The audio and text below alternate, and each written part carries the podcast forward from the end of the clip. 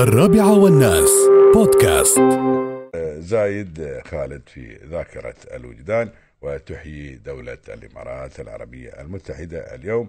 آه، الثلاثاء الذكرى السادسة عشر لرحيل المغفور له بإذن الله تعالى.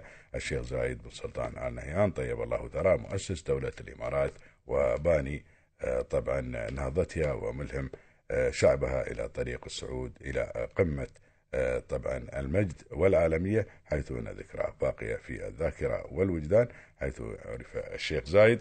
الله يغفر له ويرحمه آه، بحكمته وكرمه وإنسانيته مخلدا اسمه في ذاكرة الوطن الذي سيبقى أبد الدهر.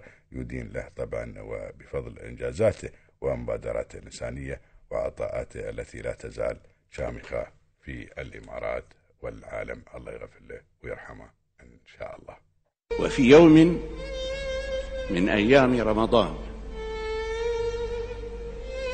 وإذا بكلمات ترفضها الآذان. وإذا بها تمزق الوجدان. مات زايد بن صفوان وإذا الدموع تملا المحاجر. وإذا الكلمات تغص في الحناجر وإذا السكون يعم المكان إلا من كلمات اللهم لا اعتراض اللهم لا اعتراض اللهم لا اعتراض.